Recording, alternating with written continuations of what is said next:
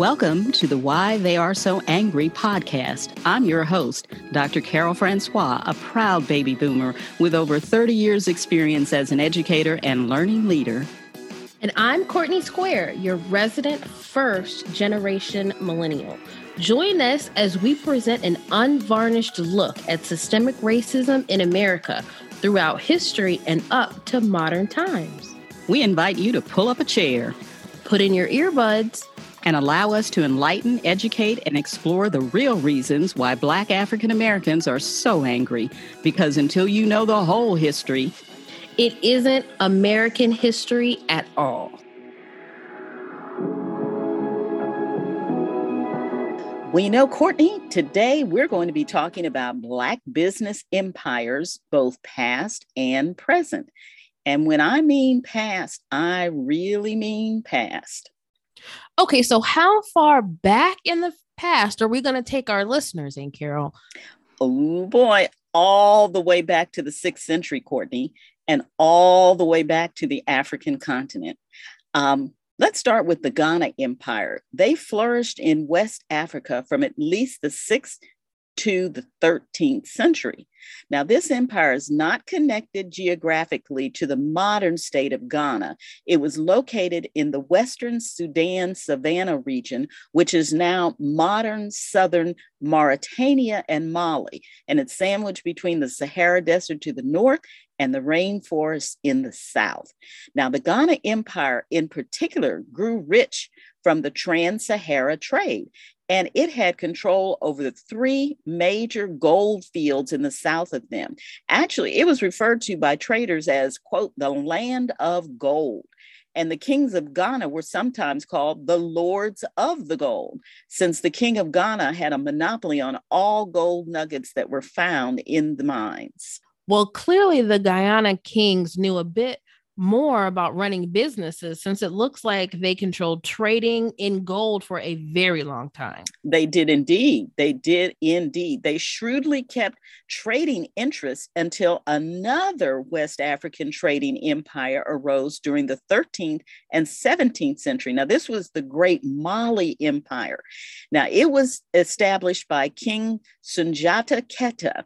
And like Ghana, it was in the middle of trade routes where traders had to pay tribute and taxes to that empire. Now, its abundance of gold dust and salt deposits helped to expand the empire's commercial assets for over four centuries.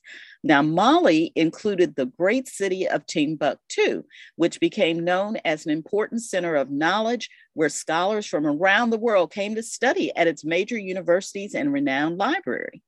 So often when we hear the word Timbuktu, it's in a derogatory way, like we're going from here to Timbuktu. But that city was no remote outpost.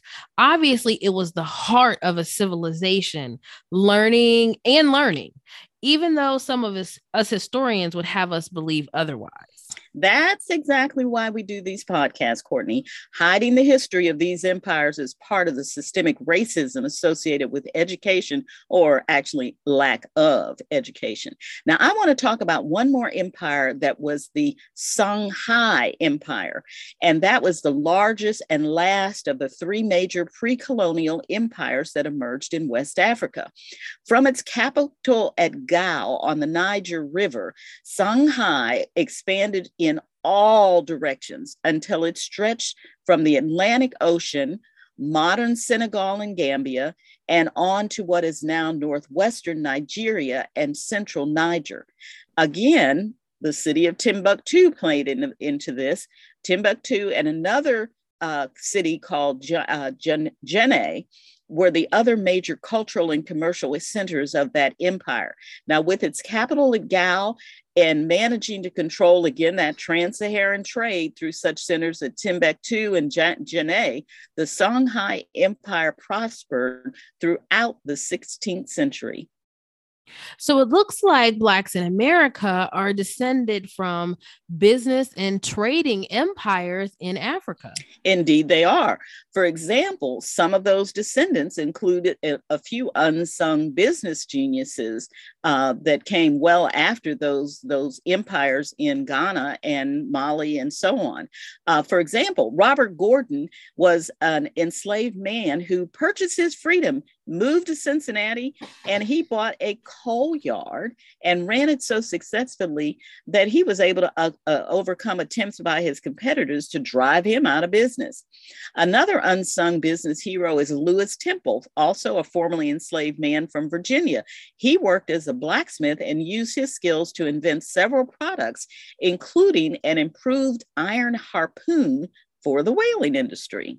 Well, apparently, Aunt Carol, that spirit of Black entrepreneurship and business acumen was strong in America, even among the newly freed enslaved people. Yes, it was and still is, my dear niece.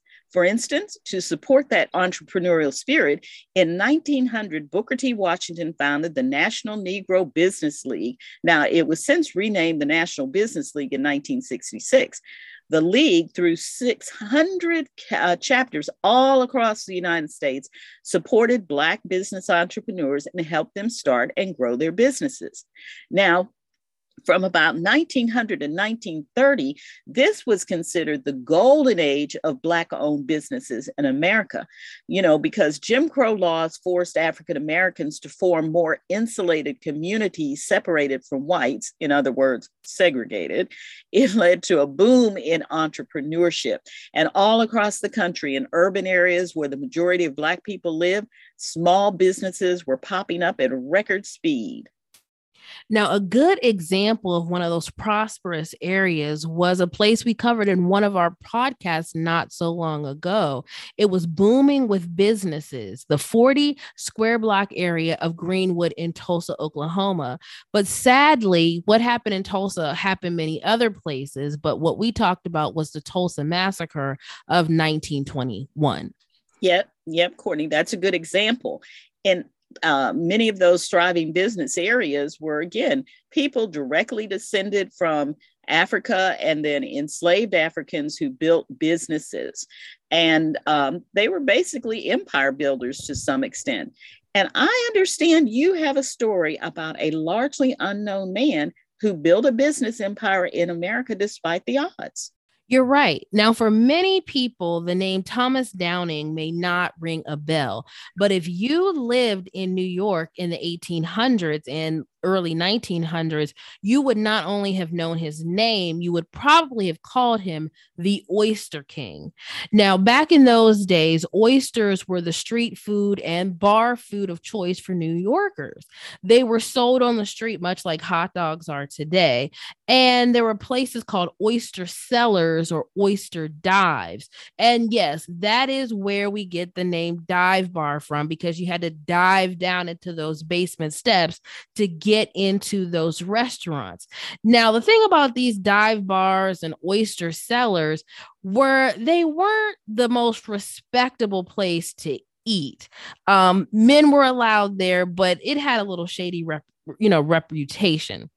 Now, these cellars were distinguished by the red lanterns that hung above, above the cellar stairs where you dive down to your oyster dive. And the only women that were welcomed in these establishments were sex workers.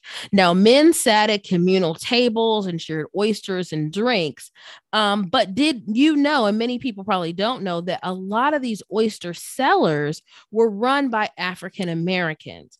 Mm-hmm. Now, the most famous of these proprietors is who we're going to talk about about today, and that is Thomas Downing, who at the time of his death was one of the wealthiest men in New York City. But let's start at his beginning. Now, Thomas was born, born in oyster country, and that's none other than the Chesapeake Bay area of Eastern Virginia on the shore around 1791. Now, his parents were both enslaved and they were owned by a sea captain by the name of John Downing. But see, John Downing set them free because he realized there was no way that he could be a devout Christian and he was of the Methodist denomination, but he there was no way he believed that he could be a devout Christian and own other human beings. So shout out to Captain Downing for realizing that. Mm-hmm. Here, now, here, Captain, here, here. Now, on top of that, Captain Downing created a Methodist meeting house, and Thomas's parents, who had adopted the last name Downing out of gratitude, you know, for him let, letting them be free. Like you can't, everybody's free, but you know what I mean. now, he they became the paid caretakers of the property, which allowed them to buy land and provide for their family also. And they had a side business of selling a variety of shoreline animals like terrapins and clams and oysters. Now, Thomas and his siblings played and were educated with their wealthy neighbors.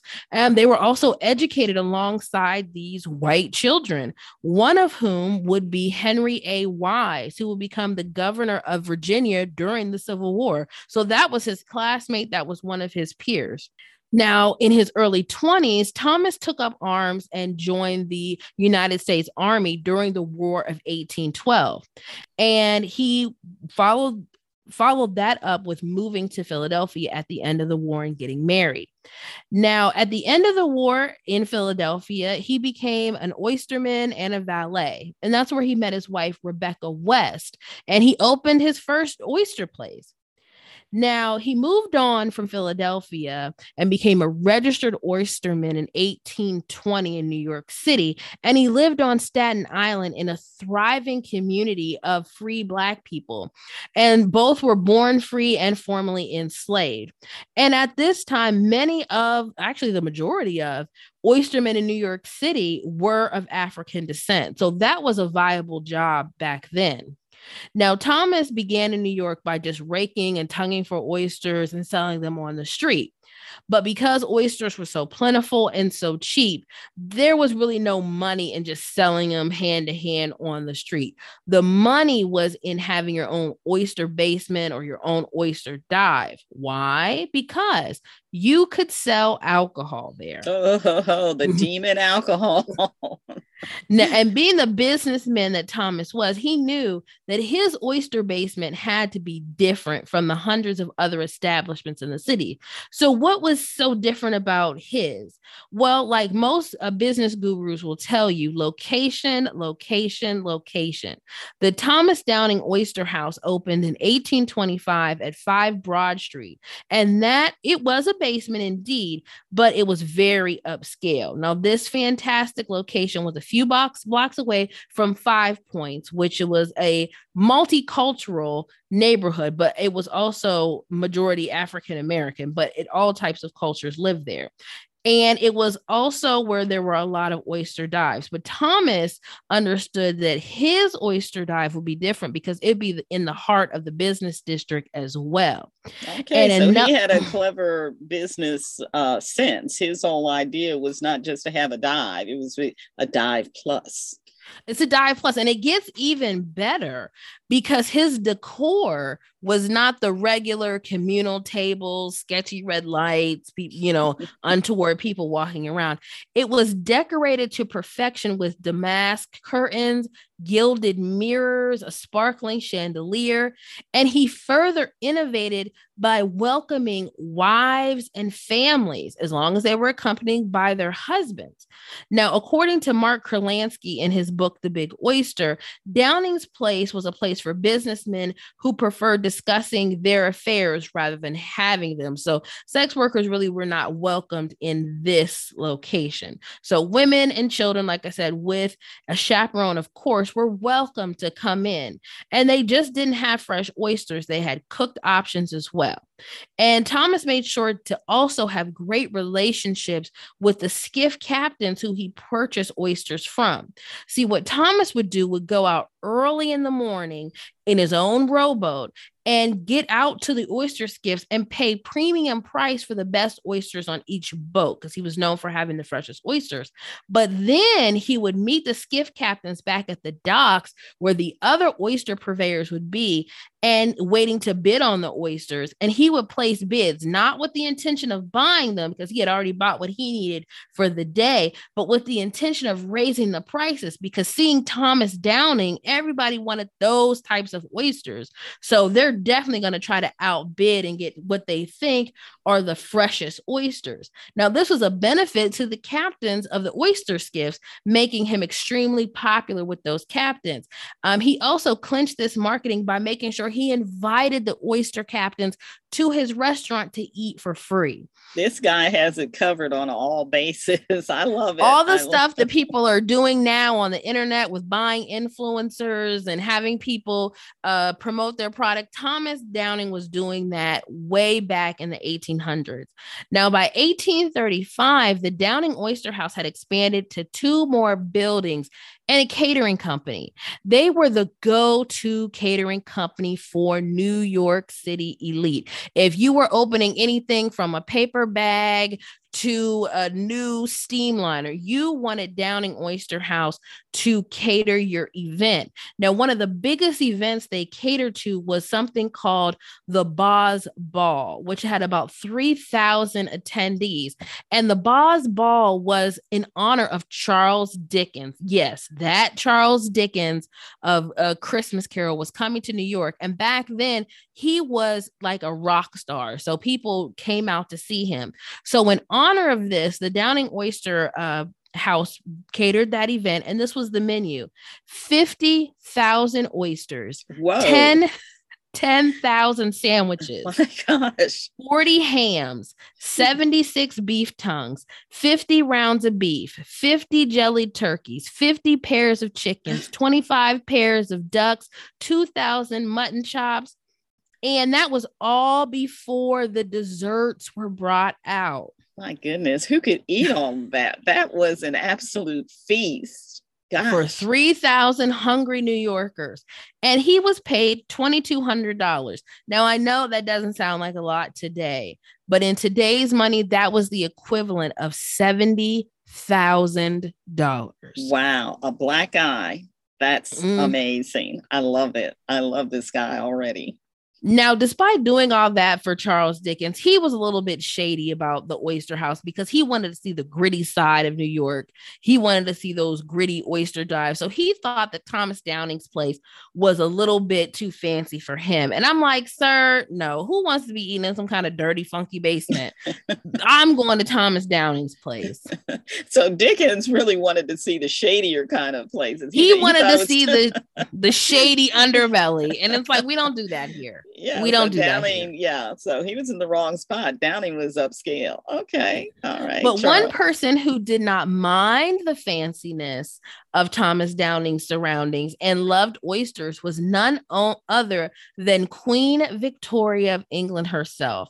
And I would take Queen Victoria's cosign over good old Chucky Dickens any day. Now, the queen loved Thomas Oyster so much that she sent him a gold chronometer watch. And I'm sure you're wondering how her royal highness of the, the United Kingdom and the British Royal Empire got a taste of Downing Oyster House oysters all the way across the pond. do well, tell. Do tell. Thomas, he didn't stop with just having an oyster shop or oyster place that was fancier than the rest. He didn't stop with having a world class catering business. My man, Thomas Downing, had a quite successful international mail order and shipping business. He shipped large quantities of live, fresh, pickled, uh, fried oysters all over to Europe. And he also shipped vast quantities of fried and pickled oysters to the West Indies because the West Indies were a net in- importer of food because a majority of their land they used to grow sugar cane. So they weren't weren't growing other food and they didn't have things like that. So they imported most of their food. Now he shipped these orders in custom custom clay crocks that are stamped with his company label. If you ever find a pot that has the Tommy it's Thomas uh, Downing Oyster House stamp label on it, that is worth a lot wow. of money these days. I love to go thrift shopping, so I'm, I have a new item I'm going to keep my eyes open and peeled for. So at this point of the story, everything for Thomas Downing, Downing is coming up roses. He's making enough money to care for and educate his family. He was even able to bail out the New York Herald newspaper by advancing its founder, Gordon Bennett, a loan of just $10,000. Mm. And all this took place 27 years after the abolishment of slavery in New York. Because remember, on our last podcast, we talked about slavery was legal in New York. Mm-hmm. So this was only a few years. So after, in 1827 is when New York um, stopped having slavery, abolished slavery. So only a few years, he was doing this a few years after that, he was able to bail out a newspaper with a simple loan mm. of ten thousand dollars. But everything isn't, uh, and, and that would be millions now. Mm-hmm. But everything isn't perfect in the world of Thomas Downing. There's a man with some secrets. There was definitely something going on with him, especially in the basement of his restaurant. And if that secret got out, it would ruin Thomas Downing and everything he worked for. Oh boy, Courtney, secrets sometimes mean trouble. So let's take a break and then get back to find out what is in that basement. Want to learn more about systemic racism? Or maybe you want to leave us a comment, rate our show, subscribe, get lots of swag, or reach out to us on social media? Well, you can. Go to our website, www.podpage.com, Why Are They So Angry, and connect with Courtney and me. You can even sign up to take our course, Systemic Racism See It, Say It, Confront It. All that waiting for you at www.podpage.com. Why are they so angry? See you there. All righty, now we're back. And Courtney, you have some explaining to do. What's the secret in the Downing basement? Well, when we left off, we left Thomas. He was at the top of the world, living a literal New York City dream. He was one of the richest men in the city. He had changed how oyster bars and oyster dives were being viewed. He had expanded his business into catering and mail ordering. His oysters were being enjoyed from by everyone from the common man and family to the Queen of England. And there's something all these people had in common. They were all white. Except for Downing, except for Thomas. so all except his fans were white. But so. most of his fans, unless you were buying his oysters to go on the street, were all white. You see, Thomas Downing's Oyster House was exclusively an all white establishment, unless you worked there. And Thomas was absolutely fine with that fact as long as his patrons stayed out of the basement of the basement restaurant. Mm. So, what was so big? What was the big deal? What was the secret? Now, there's not a harrowing tale. He's not Hannibal Lecter or anything down there. And it wasn't an it that was in his basement, it was a who or oh. whom. Oh, my goodness. Now, the Downing Oyster House wasn't just the best oyster house in the city, it was also one of the best stops on the Underground Railroad. That's right. While white patrons were eating upstairs, Thomas Downing was using his funds and his basement to funnel enslaved Africans to freedom. So that's what was hiding in his basement. Now, Thomas had, like I said, he had no problem spending white people's money on business ventures, but he also helped his community fight the evils of slavery in America. And he was also fighting for the education of Black children in New York State. Now, education was very, very important to Thomas. If you remember, he received a quality tutored education. He received the same education as a future governor of Virginia at that time. And he wanted to make sure that his children, and especially Black children, got a quality education past the eighth grade. He was a high proponent of high school and college education. Now, for decades, he supported what was called the African Free School, where his five children were educated. He was also a vestryman at the Free African Church of St. Philip, which was located on Center Street in Lower Manhattan. He was the founder of the All Black Anti Slavery Society in New York City. And in 1837, after New York had abolished slavery, he became the founding member of what was called the Committee of 13. And that was an organization dedicated to protecting free Black people from being kidnapped and taken back to the South in, uh, in sold back into that slavery system. He was so busy. He, I mean, it sounds like uh, he was entrepreneur, but an abolitionist on the sly. Abolitionist activist. He was a complete Renaissance man. Now, in 1838, he sued the New York trolley system after a driver. Now, mind you, this man was very wealthy at this time. He was not some ragamuffin street urchin. But after a driver on the trolley system beat him up when he refused to get off the trolley. Now, this was a be- this was the beginning of a 20-year fight to desegregate the tr- the trolleys. And Downing's case was thrown out of court by an all-white jury, but his case was followed with a legal victory by abolitionist Elizabeth Jennings in 1855, who refused to leave her seat on the New York trolley system, and it was desegregated. And this happened 100 years before Claudette Colvin and Rosa Parks. We got to shout out both queens there. We don't want to leave mm-hmm. out Claudette, but 100 years before Claudette and Rosa Parks helped launch the Montgomery boy- bus boycott, which led to the desegregation of public transportation in 1956. So, once again, a man ahead of his time, setting the mm-hmm. pace. Now, if you're familiar with the musicals Paradise Square or even certain scenes in the movie Gangs of New York, Tom, there are scenes that talk about the race riots in New York during the Civil War.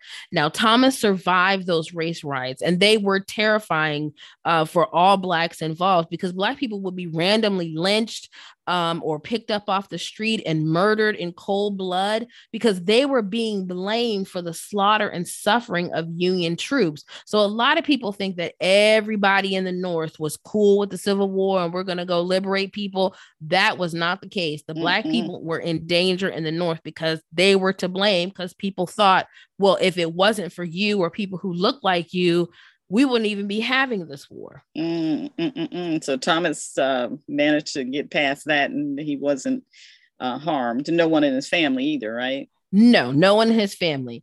Now, Thomas lived an amazing life. And the crazy thing about it is that he was not recognized as a citizen of the United States except for only one day in his life, even though he was one of the most wealthy men in New York. And I know yeah, you're like, how, what, what, what, how does that make sense? yeah, well, me, Thomas, Thomas Downing died on April 10th, 1866. Now, the Civil Rights Act of 1866 declared all male persons born in the United States to be citizens without distinction of race or color, pre- previous condition of slavery or involuntary slave uh, servitude.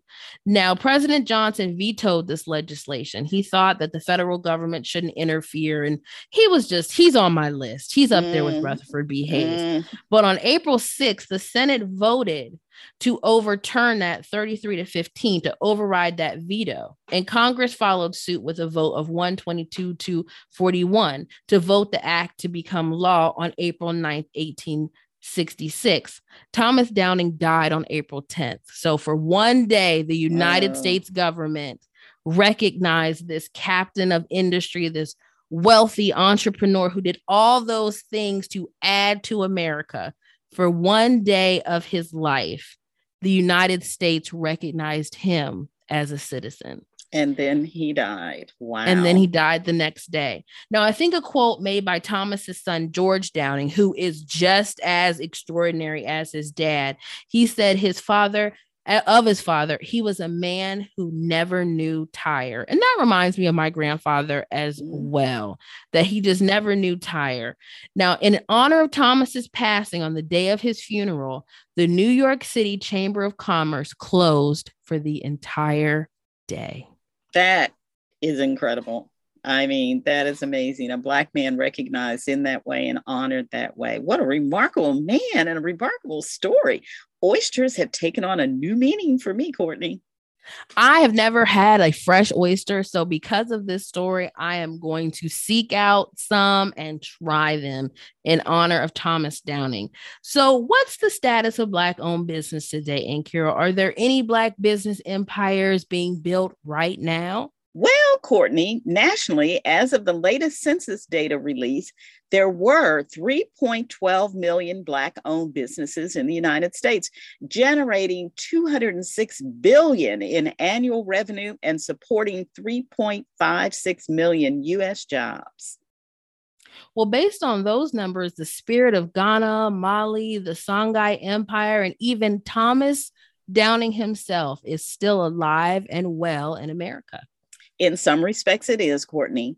Though these businesses don't control trade routes and gold mines and oyster dives, there are quite a few that are lucrative and profitable. For example, um, Black Enterprise magazine listed its top 100 Black businesses. They range for everything from technology and manufacturing to food services like Thomas Downing and the media. Now, these top 100 companies have demonstrated economic impact in America by producing more than 25 billion in revenues and employing more than 70,000 workers in just those 100 companies alone. Wow, now that's quite an impact on the American economy. With statistics like these, the outlook for Black businesses is pretty good, right? Yes and no, Courtney. There is a direct correlation between wealth and business development, as we saw with Thomas Downing. Business outcomes in America, though, still reflect a racial wealth gap. Uh, and it's shaped again by racialized policies and including some of those that were created by the federal government. I guess you're right, Ann Carol. At a January 17th, 2022 event marking the Martin Luther King Jr. holiday, Treasury Secretary Janet Yellen said, From Reconstruction to Jim Crow to present day, our economy has never worked fairly for Black Americans or really any American of color. Yep, Yellen was brutally honest. And her remarks were an acknowledgement that US policymakers have established racially tilted rules for the economy that prohibit intergenerational wealth transfers among Black Americans, among uh, many other harms, as we've talked about in our podcast. So, if there hasn't been a level playing field for Black businesses, what are some of the things that have been done to rectify the systemically racist policies and practices that have held Black businesses back, especially during the COVID 19 pandemic? Well, one thing that was done in March 20, uh, 2020 is that Congress passed the CARES Act to address the economic fallout of the pandemic. As part of that act, Congress authorized the Treasury Department to disperse up to six, uh, six 159 billion in forgivable loans to small businesses through the Paycheck Protection Program. Now, eligible businesses receive loans to cover payroll and certain other expenses, including mortgage, rent, and utilities. And these loans were forgivable if firms retain employees at their current level of compensation. Well, Ann Carol, isn't it true that even though PPP loans were an important economic cushion, the program had pop, had problems because it didn't target the firms with the greatest need, particularly in the Black community. One study estimated that only 23 to 34% of PPP dollars went directly to workers who may have lost their jobs. And sadly, most of that money went to business owners, shareholders, and the creditors and suppliers to firms that got the PPP money. Well, sadly, yeah, that's true, Courtney. Folks are still decrying the unfair distribution of funds and unti- even at times some mismanagement of this program. But despite the fact this was well in, this was a well-intentioned program that didn't quite accomplish its intended goals there were some bright spots that came out of the pandemic. And it relates back to that business of empire building and so on. And i think thomas uh, downing would be proud. Even though the pandemic disproportionately hurt pre-existing black firms it actually spurred the creation of new ones a recent Brookings report found there has been a surge in new online micro businesses, uh, which grew the fastest among groups hit the hardest by the, tam- uh, the pandemic's economic shock. Black owners account for 26% of all micro businesses. That that number is up from 15% before the pandemic. So these uh, business owners are kind of like the Thomas Downings of this age. They're um, figuring out how to make do and do better, even though times are hard. Now, there's a recent paper from the National Bureau of Economic Research that found large upticks in new businesses between 2019 and 2020 in Black neighborhoods with moderate income levels. And the paper found a statistically significant correlation between upticks in new business registrations on both rounds of pandemic stimulus checks with particularly high rates of business formation in Black neighborhoods. So basically, the pandemic seemed to have been uh, a good thing for Black business folks. Well, it's sparking that entrepreneurial spirit that has come with us all the way from those empires that we talked about in the beginning of the show. So that's great news, Aunt Carol. So, is there anything that can be done to support this upsurge of Black business growth? Yes, there is, Courtney. There certainly is. First, the Commerce Department's Minority Business Development Agency. That should be expanded through regional offices to bring direct support and expertise to the field where it's needed most. So these folks that are out in the field that are creating these new businesses and these new jobs, uh, if the uh, Commerce Department's Minority Business Development Agency is out there close to them, it can give them some um, some expertise and help to make sure they stay in business. Secondly, uh, we know that the Infrastructure Investment and Jobs Act is going to send a lot of money to states. So some of that should be targeted for Black businesses. And thirdly, a lot of people don't realize this, but municipal governments control large sums of capital, and that capital is in the form of pensions for public employee groups. Well, I would suggest that those public funds should be managed by people who look like the public. In other words, these funds should be managed by more Black fund managers. Put some money in their pocket for managing these big pensions. And then finally, businesses and philanthropic groups that pledge billions of dollars to social justice, justice efforts, they need to be held accountable to determine if their investments actually are having an impact in the communities that are most harmed by systemic ra- racism. And, you know, basically, Courtney, if changes like these happen to keep those businesses in business, we might see quite a few new Oyster Kings coming around. Well, that is amazing to hear to add more people to the legacy of Thomas Downing and many other Black business pioneers and starters in America. Well, that brings this episode to a close. But if you want to figure out what we're doing or where we are, you can always visit us at our website www.podpage.com slash why are they so angry. That brings today's episode to a close. We hope you join us next time when we continue providing the answer to the question, why are they so angry? As always, we hope you learn something so you can see it, say it, and confront it.